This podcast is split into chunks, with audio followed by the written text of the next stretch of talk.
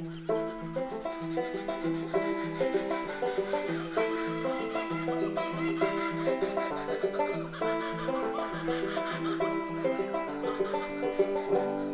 and welcome to the Biology Society of South Australia podcast, where we bring you conversations on all things biology in our state. I'm your host, Brad Bianco.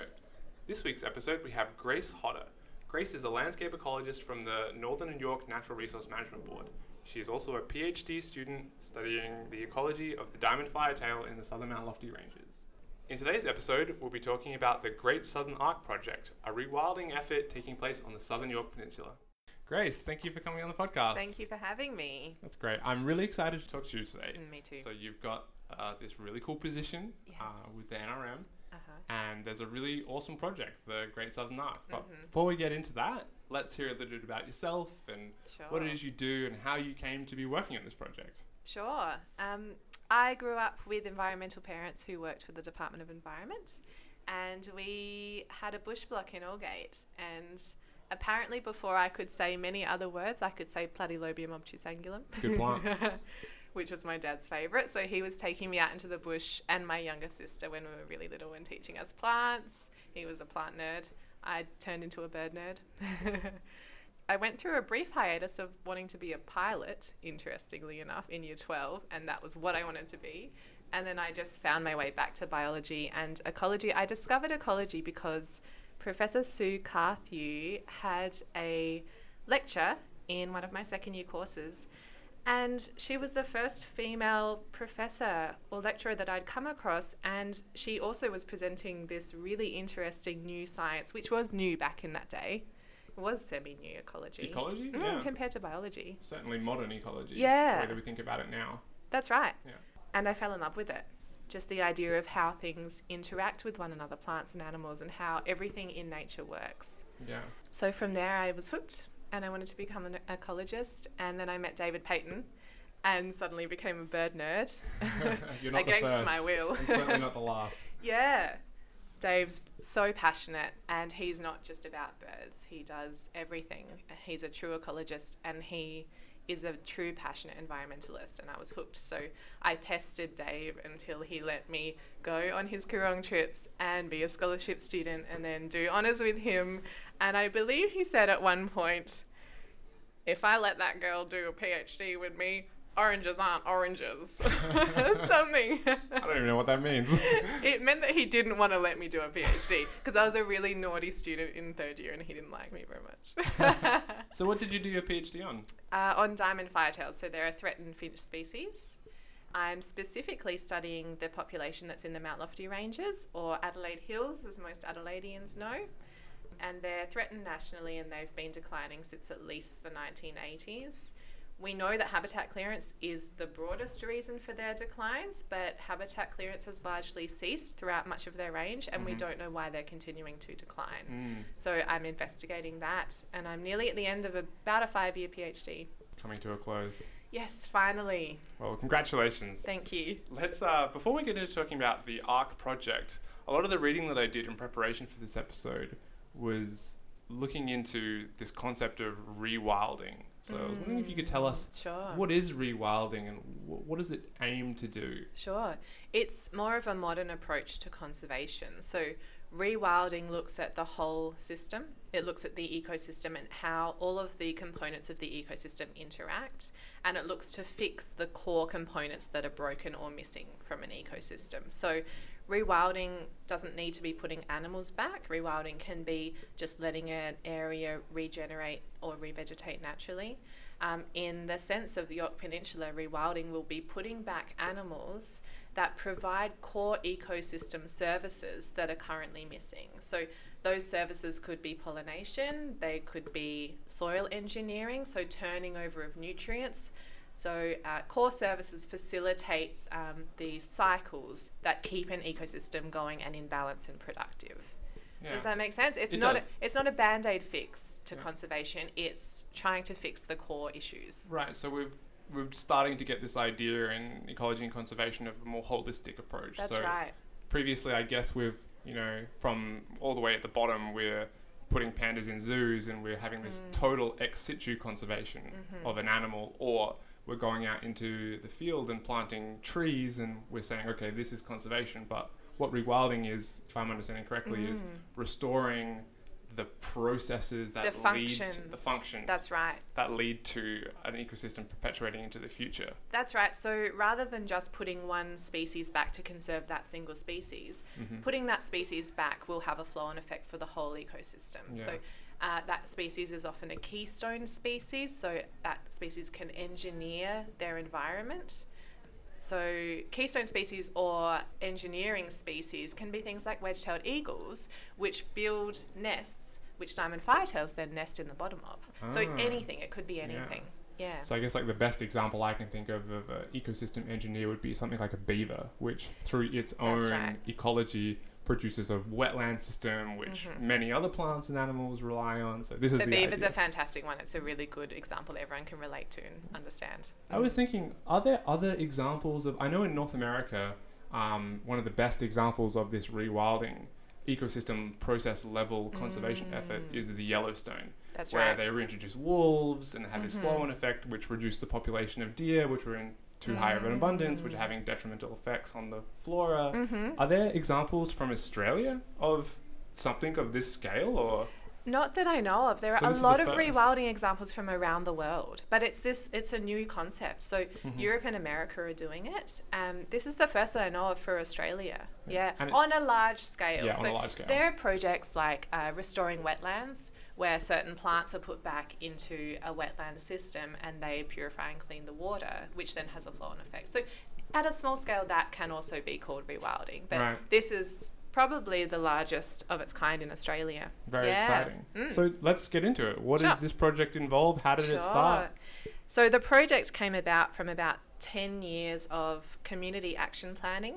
Um, so community action planning is where government and non-government collaborate to work out what the needs of their local environment are. So down on the Yorke Peninsula, there's a really strong community action planning group, and they've been operating for decades.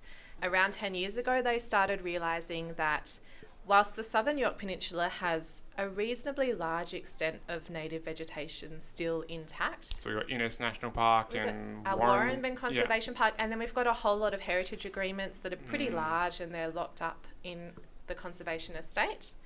Uh, so, Southern Yorke Peninsula, when you compare it to the surrounding landscape, which is mostly an agricultural land Mhm. uh, matrix, has a lot of native vegetation still. But they realise this native vegetation is deteriorating. So Yeah. it's slowly deteriorating over time. The condition and the productivity of that native veg is declining. And they wanted to do something about that. Innes is a beautiful place. I think it's one of the number one Instagram hotspots in Australia. Oh, really? People go there to take an Instagram photo of the beautiful landscape, and we don't want that to disappear. So it's Definitely. a tourist attraction. The locals have a strong sense of ownership and pride in that as well. Uh, so they wanted to, to fix this ecosystem. So they started looking at how we could uh, improve the condition of the native vegetation in this landscape.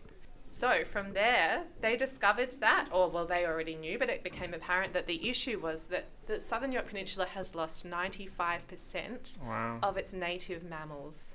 Wow. Mm, 95%. So they've got echidnas left, they've got western grey kangaroos, greys. they've got uh, pygmy possums, Oh, cool. And I think that's it. They don't even have brush-tailed bettong, uh, brush-tailed, brush-tailed possums. Brush-tailed possums. Yeah, so they've, Wow. they've lost most of their species. So all of these species, there were bilbies, bettongs, potoroos, rats, mice, native rats and mice. All of these species had an impact, obviously, on the ecosystem. And some of those species were keystone species that provided those core services for the environment, and they're missing. So that it came about that we needed to put those species back to fix the health of this ecosystem. You mentioned declining declining flora health. I read that 41% of the species that are present are their populations are in decline. That's right. So Pretty scary. an introduction of these uh, these native mammals, Mm. how is that going to facilitate the regeneration of these populations? What exactly do these ecosystem engineers do? Good question. So, at least two of the species we'll be putting back are called soil engineers. So, soil engineers have an impact on the soil as they dig for food or they create burrows to live in and shelter in. Um, so, we're putting back the brush tailed bettong and the southern brown bandicoot. So these these guys eat roots, tubers, and fungi beneath the soil surface, and as they forage for their food, they turn over a lot of soil. So brush-tailed bettongs can make up to 200 diggings per night, and turn over a lot of uh, soil per year, four tons. Four tons. Um, so as they do that, that has a, a, a big impact on the health of the soil. You can imagine it aerates the soil as they Mm, have that mhm. high level of soil turnover. As they bury leaves, the leaves decompose quicker. oh, right. As they dig, they create the perfect microhabitat for native seeds to germinate. So this increases the productivity and the health of the system. Southern brown bandicoots are very good spore dispersers of fungi. yeah. So as they move around um, eating fungi, they disperse the spores, and that facilitates the mycorrhizal association, which is a symbiotic relationship between mycorrhizae and plants, which increases plant health. Yeah, I love I love that perfect. To me, that's like the perfect microcosm of what ecology is. Mhm. You have a an animal eating a fungus, which uh, a plant relies on to for its Mhm. nutrient acquisition, and there's this perfect cycle. And That's right. It's It's, really a really cool. good example. Yeah. what's the timeline of this project? Has, has it started yet, or It has started. It's very exciting. So uh, we're building a fence, which we should probably discuss a little bit. We're building a fence, and that's stage one of the project. And the fence is uh, starting as we speak, and Oh, cool. will hopefully be finished by mid-year this year. Um, so that's probably one of the biggest and most difficult milestones, and it's actually underway. So that was a, a really big effort to get that happening, and it's already happening. Um, the project has a 25 plus year lifespan, so Oh, we're wow. really thinking long term. It's rare that That so conservation unheard projects can think so long term. really? Yeah, but my fantastic boss secured a really big grant from the uh, National Landcare Program, um, and that will um, that will tide us over for five years. And then we're hoping that the project will pick up momentum and attract more funding to allow its continuation. Um, because we're doing rewilding here, the beauty of that is that the project costs will decrease over time Right. because the ecosystem will start taking care of itself. Yeah, and I guess that's the whole thing that we're, you're trying to do here is Mm. restore processes. That's so right. It's not you know you, you're not constantly going out and putting new plants in the ground. You're Mhm. restoring the processes that facilitate the natural regeneration of these these That's things. right. So the management costs of places like Innes and Warrenben will actually decrease Right. over time. Yeah, Yeah. that's great. Yeah. That's really cool. So thinking about you're going to reintroduce you've got a fenced off area. You're going to reintroduce some mammals. Surely there are predators, non-native predators, That's right. Cats and foxes. Yes. It's What's going on there? So cats and foxes are the major contributor for the declines and extinction of most of Australia's um, extinct and declining mammal species. Um, so uh, feral cats and red foxes, obviously both introduced species. They're prolific hunters, ferocious hunters of our native species. Mm. Um, we have reasonably low numbers of foxes on the southern Yorke Peninsula due largely to a program that's been running for the last five years called Baiting for Biodiversity, whereby landowners are encouraged to bait for foxes, and the department staff down there, the NRM staff, Natural Resources Management, they're also doing baiting. So they've been doing very intensive baiting across the southern Yorke Peninsula for five years, and fox numbers have reduced significantly from what we can tell from our camera data. Yeah, I read um, in the document that the NRM's put out that just from that Baiting for Biodiversity project, you know, we think about feral animals being predators of, of our native animals like Mm, birds, yeah. but they've had a, a lambing increase of 30%. So, Of course, because foxes prey on lambs. So Right. Uh, the Southern Yorke Peninsula is known as the barley capital of Australia. So it's actually a really important agricultural area for Mm. Australia, and we want to improve agricultural productivity, and we can do that with this project and the Baiting for Biodiversity program, which has been reducing fox numbers and increasing lambing rates. The other thing is that feral cats ca- carry a disease called toxoplasmosis, and that increases the chance of stillborn lambs if that's passed to sheep. So by reducing the air, uh, reducing the feral cats in the area, we can also reduce um, toxoplasmosis. so if you're baiting for foxes at the moment, is this going to have a response in the population of feral cats because you're taking away Mm. one predator? Is the population of the other predator going to increase? Uh, is there a similar Yeah. cat? That's a good program? question. That's right. So we'll be controlling for cats as well. It's just that that hasn't been happening over the past Yeah. five years. Foxes has been the focus. Uh, the idea with the fence is that as we've been baiting for foxes, fox numbers have become low, but bait uptake has stayed the same, Right. which gives us the understanding that foxes are travelling down from the leg or further up Yeah. the Yorke Peninsula onto the foot as those ecological niches become available Yeah. and foxes are removed from the foot. Mhm. The foot is the southern Yorke Peninsula. Yep. So we're putting a strategic fence. It's called strategic because it actually has gaps where there are roads. Right, of course. Yeah, so the fence will go across the thinnest part of the Yorke Peninsula, and that will the the idea is that will reduce fox immigration onto the foot of the southern Yorke Peninsula. Meanwhile, we're going to be increasing the baiting intensity inside the fenced area, the Great Southern Ark, hmm and hopefully get fox numbers down even lower. Now, once the fence is in, we also now have the funding to start a cat removal process. So that's more of a delicate operation. Of course, we have people that live in this area that have pet cats that they love very much. We are not aiming to harm those cats, and we're doing absolutely everything in our power to not harm them. So if that happens, it's all over. So Yeah. we, we absolutely cannot take that chance. I guess that's is that why you, they started with foxes first. Yes. A little bit less sensitive. That's right, less Uh, sensitive. It's well thought out. Yeah, so we will be doing cat baiting. Um, it's going to be a research trial with something called Eradicat, which is bait in sausage meat.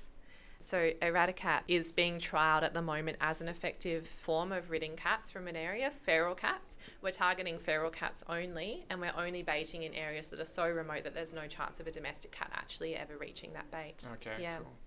And if they were Yep. there, they really shouldn't be there in the first place, I guess. That's right. It's also about responsible cat ownership. So, as a part of this whole project, we're going to be talking to people down on the Southern Yorke Peninsula and discussing how we can improve responsible cat ownership.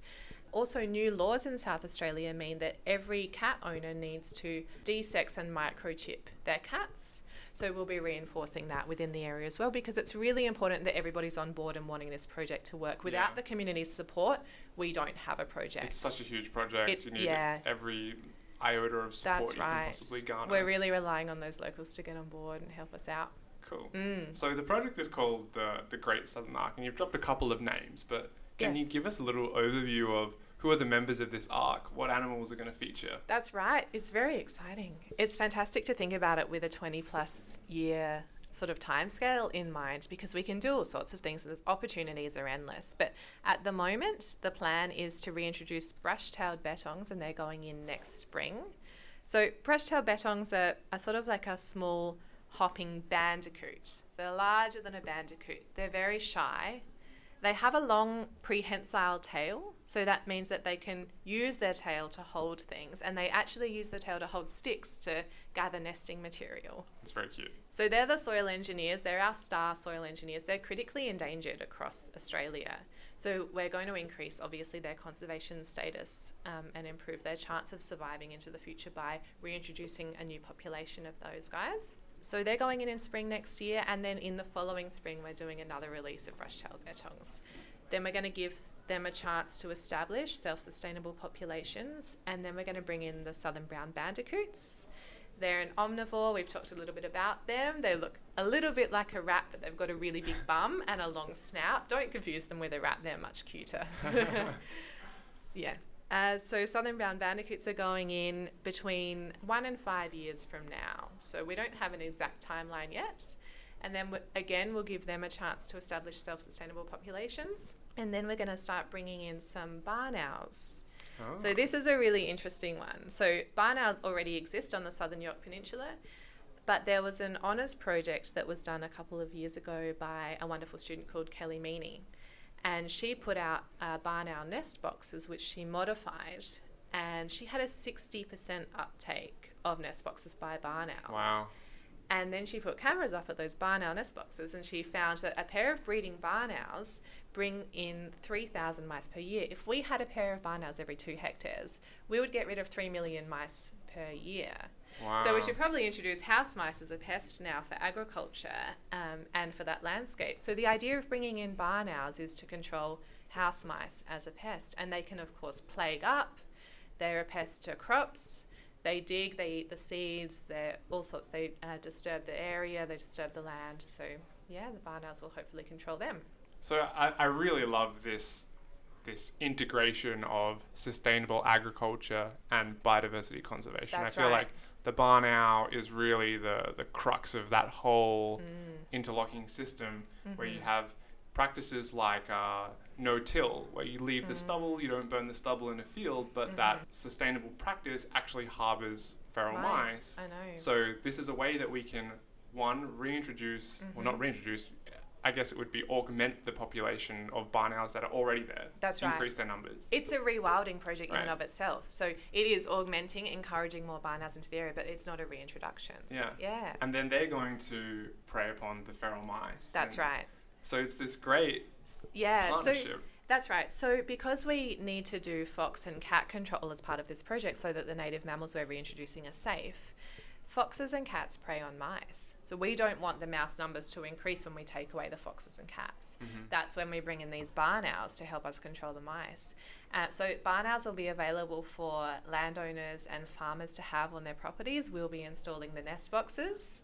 Um, we're looking to install several hundred over the next few years. So, um, these guys will be on the farmland, not in the native vegetation, but on the farmland. All right. Yeah, Okay. so that will be within the next five years, the barn owls. After that come the red-tailed phascogales. Fascigale. Have you heard of a phascogale? I tried to pronounce the word when I read it, but tell me what a fascigale A is. phascogale looks like a really, really cute little possum with a very long tail that's sort of a, a rusty red on the tip, a long bushy tail. They're arboreal, so they live in trees. They look gorgeous. They're very ferocious. right. So they're ferocious carnivorous marsupials. They prey on mice. So they're also going to help us control the mice. So we're not just going to rely on the barn owls. We're going to bring. We're going to do a three-pronged approach to um, mouse eradication or removal. I guess like the question that I have on the top of my mind is, what are all these animals going to eat when the mice are gone?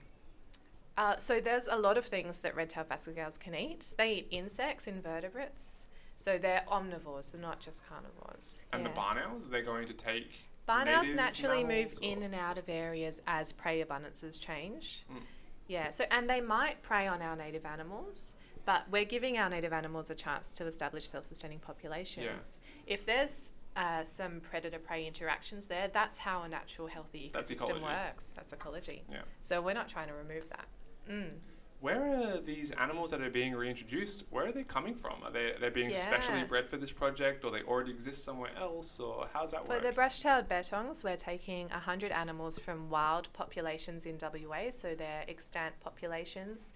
They're wild, they're in areas where there are some foxes and cats, so they should, uh, they're not going, going to be predator naive. yeah, so they've got some aversion already That's to those. right. They've learned to avoid those Yeah. predators. O- over the um, next two years, we're going to be sourcing some brush-tailed bettongs from some captive bred populations, mostly to in- increase the genetic diversity of that population. Yeah. So hopefully, when they're reintroduced into the population with individuals that are predator averse, they can learn that predator aversion from Oh, cool. the animals that have already established. So, other than taking uh, animals from extant wild populations, are there going to be breeding programs that are going to start up for some of these other animals? That's right. We're hoping to use Wardang Island, which is a Narungga owned island. Um, Narungga are the indigenous peoples of the southern Yorke Peninsula. They're really proud of Wardang Island and it's currently being revegetated and rehabilitated. It was degraded by foxes, cats, and rabbits. There are only a few cats remaining on the island, so we're hoping to use this island to rid it of cats, increase the revegetation efforts, and rehabilitate that island and its natural systems, and then use it as a, a local breeding area. Yeah, this is something that's down the track, so not anytime soon, Yeah. but it's in the works. I think an interesting case study for reintroduction of native mammals is the arid recovery just outside Roxby Mm. Downs. But there you have a system where they did a really good job reintroducing herbivores and micro predators, Mm-hmm. but in an absence of macro predators, things feeding on like the burrowing bettong, for example, That's right. they reached a density which is actually having a detrimental effect. Is there a plan to introduce macro carnivores, native macro carnivores? That's right. like quolls, I guess, would be my first guess. Yeah, so we're reintroducing the western quoll, Oh, of course, cool. at the 10 year mark. So that was the next animal that comes after red tailed phascogale. So sorry, I was getting there. So, I'm sorry to cut you off. no, it's a good prompt. So we're yeah bringing in quolls. They're another carnivorous marsupial, and quolls will eat rabbits and mice.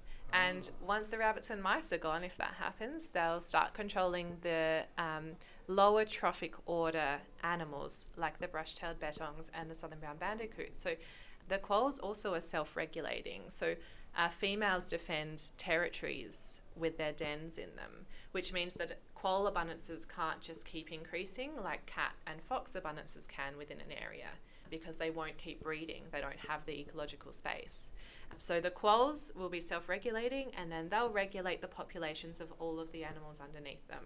So nothing can, can get out of whack and out of balance. So you, they're really thinking about this from a totally holistic approach. That's you know, right. the herbivores, the microcarnivores, the macrocarnivores. It's it's sounds like it's really- scale. it is landscape and scale. it's ecosystem scale. that's very cool and It is. really novel in a way that we don't Yeah. often think about conservation from you know this vantage point. You know, That's we right. tend to have a narrow scope, but this is really taking a broad view. Yeah, and I, I have to shout out to my wonderful boss and the director of the project, Dr. Andy Sharp, who's really the brainchild behind all of this. And he's really thinking about it holistically. Yeah, So from every angle. We've, we've spoken about the advances and the gains that agriculture is going Mm. to, to receive from this. What other economic? I mean, the Yorke Peninsula is not unlike other regional places in Australia Mm. generally, where you have demographic decline, Mhm. economic decline. Exactly. So, I, is there going to be other aspects to the sort of economic rejuvenation from this rewilding project? That's right. So there's a triple bottom line to this project. There's agricultural productivity increases, there's the environmental benefits, and then there's the economic benefits. Um, so starting simple, this is going to be bringing back iconic native mammals into an already very beautiful and special part of Australia that's already a tourist attraction. So, can you imagine how many more tourists will attract when people can realise that they can camp out with brush-tailed bettongs hopping around their feet? yeah. Most people haven't even seen a brush-tailed bettong or a red-tailed phascogale or heard of them before. So these are really special animals, and they're highly interactive species as well. They're the kind of species that will come up to you at your campsite. So that will increase tourism to the area. It's a large project that will attract, uh, has already attracted international attention. So the benefits to tourism will be enormous, we foresee. Of course, that will stimulate the local economy. More tourists to the area will increase uh, visitors to local shops and pubs, and, and hopefully, can um, people in the area can tack onto this and start their own businesses and rejuvenate their businesses. Yeah, that's really cool. And we'll also increase the jobs for locals and also the opportunities for the Narungga to take ownership of this project and lead tours and, and sh- tell people about their iconic animals. Yeah, and then Yeah. cultural history, that's important and Very important. really fascinating. So fascinating and something that a lot of people are quite naive about. We need to learn more about it. Yeah. Or just straight So- up ignorant, like we just don't know. You know, We don't know. People were so quickly Yeah. displaced from their land that we didn't even have a chance to ask them. I know. And we've lost a lot of that local knowledge, that Indigenous knowledge. But we don't learn these things in school as well. No. So that needs to change, but that's a whole other topic. Yes, yes, it is. Um, I was just thinking about um, the island off the coast of Western Australia, Rottnest Island. Yeah. That that's like the perfect. The quokkas. Yeah, the quokkas. I- uh, Yeah. we, my wife and I host couch surfers, and Yeah. if they're coming from WA, there's no way they didn't go to Rottnest Island. Of So, course. so I can totally imagine it'd be like a giant open wildlife sanctuary, basically, right? It is. So it's not going to be a legal sanctuary, and we're very careful not to use that term um, because sanctuary maybe implies that we're changing the laws around how this land can be accessed. So people live and uh, their livelihoods depend on this land. We're not changing anything that happens on their land or the way that they practice agriculture, but it's a safe haven. It's a safe haven because fox and cat numbers will be quite low, and we'll have all of these um, iconic species return to the land. And if you can imagine driving down the Yorke Peninsula, we've got this huge fence across. You'll be driving through it at some point, and we'll have signs there and information booths. We're hoping to do information booths, a turn off at the fence where you can read about the project. So, even just visually, it's going to be quite an attractive place. Yeah. Cool. Driving into the ark, can you imagine? Into the ark. Yeah. I like that. Mm. That's great. So I'm Chris. I'm sitting behind the gear in all of the podcast episodes. I just want to jump in here and ask Grace uh, something else about this project. So it seems that this is a project that's very unique and it's of a large scale and perhaps something that hasn't really been implemented in Australia before. So I'm really interested. Is there anything that you're interested to discover or maybe learn about this project that you can take forward to other projects and get the ball rolling Mhm. on this line of work? Yeah, there is so much. So, we're actually developing a research protocol that will encompass every aspect of this project as it in- unfolds. So, there will be research questions coming out of every stage of this project. We already have pages of research questions that we want to answer about the brush-tailed bettong. For instance, a really interesting one is the way that their gut microbiomes from a different place in Australia might influence the microbiome of the soil that they're engineering. So, you know, really left field things that you don't even think about. There's so much we need to know. Um, I think a very big, practical, and applicable question is how do we do uh, feral predator control within a landscape where we have holidaymakers, uh, domestic residents, and people that live off the land, agriculture, and farming, um, and integrate all of that at once. So, really, this hasn't been done in areas where we have people living and residing and working before. So, how that will work is going to be a model for the rest of Australia. Absolutely, that sounds amazing. Um, something I noticed about this project is the huge scale that it's on, and it Mm. seems like it's a trial of not just a conservation project, but carrying out conservation in a highly integrated way. So, what's the actual Mm. land in the Great Southern Ark like? Like we call it, Mm, we call it the Southern Yorke Peninsula, and we call it the Great Southern Ark. But are there mm. towns there? Are there There roads are there? towns, Farms? Everything. So, about 55% of the project footprint is native vegetation, which is pretty amazing. yeah, very Uh, high. so, most of that is either national park, conservation park, or heritage agreement. Um, there's also private land that's natural bush. And there are a lot of farmers there that have significant areas of natural bush on their farms, and they're very proud owners of that bush, and they love their bush. Um, there are a lot of towns, like Marion Bay is a really popular holiday town. There's also a lot of residents there that live there year, year round. And there are a lot of campgrounds, so tourists come and camp in large areas. And the rest is farming, farmland barley, wheat, lupin, Yeah, one of the lentils. one of the great productive areas of South Australia. yeah, Exactly, nice which is south. so important. So important. All right. Thanks. Thanks for the chat. No worries. Well, thank you so much for uh, coming on the podcast and No discussing all this with me. It's such a fascinating project. I Yeah. really love the approach. It's so good to hear that we're taking this big picture view of conservation now rather That's than just right. having a little narrow slice, you know, putting a plant here or conserving an animal in a zoo. Yeah, let's do it all at once. Yeah. It's pretty exciting, isn't it? Well, if people want to find out more about this project or Mhm. your own work, where can Yeah. they where can they find that? Sure. So we will have a website up specifically for the Great Southern Ark in the next couple of months. So keep an eye out for that. In the meantime, go to the Northern and Yorke Natural Resources Management homepage, and you'll find information on the Great Southern Ark. That's where all the information is in the interim. If you want to follow me personally, I have Twitter. My handle is Grace V Hodder, H O D D E R, and I have an Instagram account. It's G H O D D. Grace, thank you so much. No worries. Thanks for having me. Cheers. Cheers.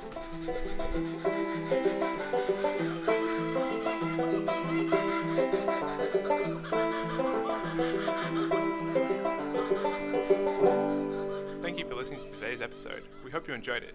If you're liking the content, why don't you check out our back catalogue? We release a new episode every fortnight. If you'd like to support the production of this content, you could become a member of the Biology Society. Visit biologysocietysA.com.